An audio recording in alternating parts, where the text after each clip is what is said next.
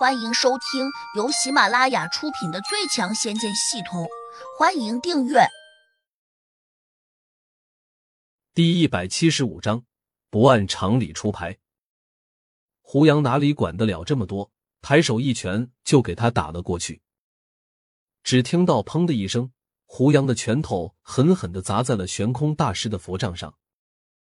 这悬空大师好像料到了胡杨会反击似的，他突然往后一退。整个人借着胡杨打过来的力道，轻飘飘的飞退了五米多远。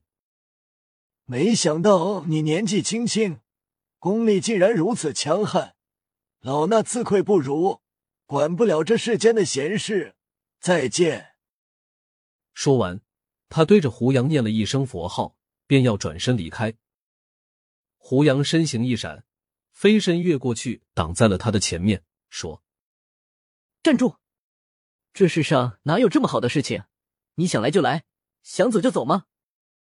说话之间，胡杨的手掌已经竖了起来，对着悬空大师便呼的打了过去。他出手的速度非常快，就好像在击打一个木桩似的，根本没有理会悬空大师的反击。此时的悬空大师，他有点手忙脚乱了，完全来不及应对。悬空大师终于被胡杨击中了一掌，像一块石头一样跌到地上。他嘴里冒出了一丝鲜血，用佛杖撑在地板，艰难的爬了起来。看这情形，他受了伤，虽然不是很重，但也让他体内的气机变得十分的紊乱。不打了，不打了，老衲今天看走眼了，我不是你的对手。他冲着胡杨摆了摆手说。你说不打就不打，那我多没面子。老和尚，拿出你刚才进来维护正义的力量，站起来吧，让我们打个痛快。胡杨的手掌已经又举起来了。李莫心一听，有些哭笑不得，陈雪飞却羞红了脸。悬空大师盘腿坐回到地上，双目微闭，他放下佛杖，两只手掌叠在一起，摆出了一副养伤的姿态。实际上。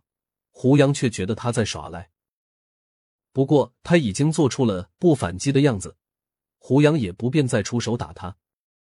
青龙寺的长老，你还要不要脸面啊？胡杨不满的问道。老衲本是出家之人，四大皆空，哪里要什么面子？悬空大师当真和胡杨死扛了。胡杨盯着他仔细打量了一下，这才注意到。悬空大师的功力只处于第零四级，比自己还差了两级。别说他比自己差两级，就算他比自己只差了一级，也断断不是自己的对手。这老和尚也太有意思了，甚至都不看自己的情况，就敢出来维护正义。说吧，是谁叫你来找我的？老衲不会告诉你的。今天我大意了，落在了你的手上。你要杀要剐，悉听尊便。”悬空大师倔强的说道。“嘿，这个老家伙还真是鸭子死了，嘴壳硬。这样吧，我也不为难你。你要带我去哪里？我跟你走。”胡杨转动着眼珠说。悬空大师抬头看了胡杨一眼，眼里闪过一丝喜色，但是他转眼之间又收敛起来，低头说。我回寺庙，你要去吗？胡杨突然觉得没办法了。这个老和尚就像四季豆一样油盐不进。他终究是个出家人，又这把年纪了，胡杨总不能用对付常人的办法来对付他。胡杨现在还真是牛吃南瓜，找不到开口的地方。旁边的李莫欣和陈雪飞看见了，都忍不住露出了笑声。胡杨转过头看了他两人一眼，说：“你们别在那里看热闹，过来把这个老和尚的衣服脱下来。”李莫心和陈雪飞都睁大了眼睛，齐声问：“为什么要脱他的衣服？”他这身袈裟可值钱了，拿到外面去卖，肯定要卖很多钱。胡杨假装认真的说道：“一件破袈裟能挣什么钱？”李莫心和陈雪飞当然不会相信。胡杨板着脸说：“你们要是不脱他的衣服，我就把你们的衣服脱下来。”如果胡杨这话威胁两个无知的少女，可能已经很成功了。但是李莫欣和陈雪飞却是那种见过各种场面的女子，他们才不会接受胡杨的威胁。相反，两人还露出了挑衅的笑意，似乎在说：“那就来呀，你来脱啊！”胡杨的脸微微有点红。如果说拿起刀枪来战斗，他现在谁也不怕。可现在面临着眼前这个局面，他感到自己是真的没法收拾了。怎么办？难道就这样认输吗？这可不是我的性格。他冷笑了一声：“你们别以为我没有办法，我现在就把你们的衣服都给扒了，然后塞到床上，再照几张相传到网上，估计明天就成爆炸性大新闻了。”悬空大师李莫心和陈雪飞一听，脸色都变了。三人绝对相信胡杨干得出来。李莫心着急的说。这不关我的事啊，胡杨，你不能拖我下水呀！别给我讲道理，你们要么按我的话去做，要么我就让你们明天出名。胡杨毫不客气的说道。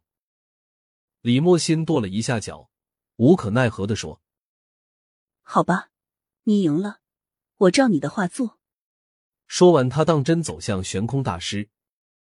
悬空大师瞪大了眼睛，立刻抬起手。做出了一副戒备的样子。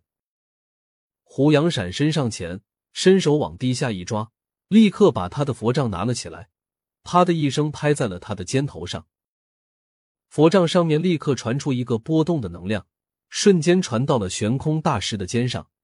他脸色一变，感觉自己好像被一块千斤巨石给压住了。他本能的运功抵抗，心里却在连连叫苦。因为他一旦把所有的力气都拿去对抗胡杨的法力时，他的手脚就动弹不了了。他低低的咳嗽了一声，说：“你不能这样折腾我，佛祖会怪罪你的。”胡杨冷道：“老和尚，你打着佛祖的名义出来做，佛祖不会放过你，所以委托我来惩罚你。”说这话的时候，胡杨又给李莫心使了个眼色，命令道。快点动手，不要再磨蹭了。李莫心咬了下银牙，走到闲空大师的跟前说：“大师，你可别怪我，这都是你咎由自取的。”本集已播讲完毕，请订阅专辑，下集精彩继续。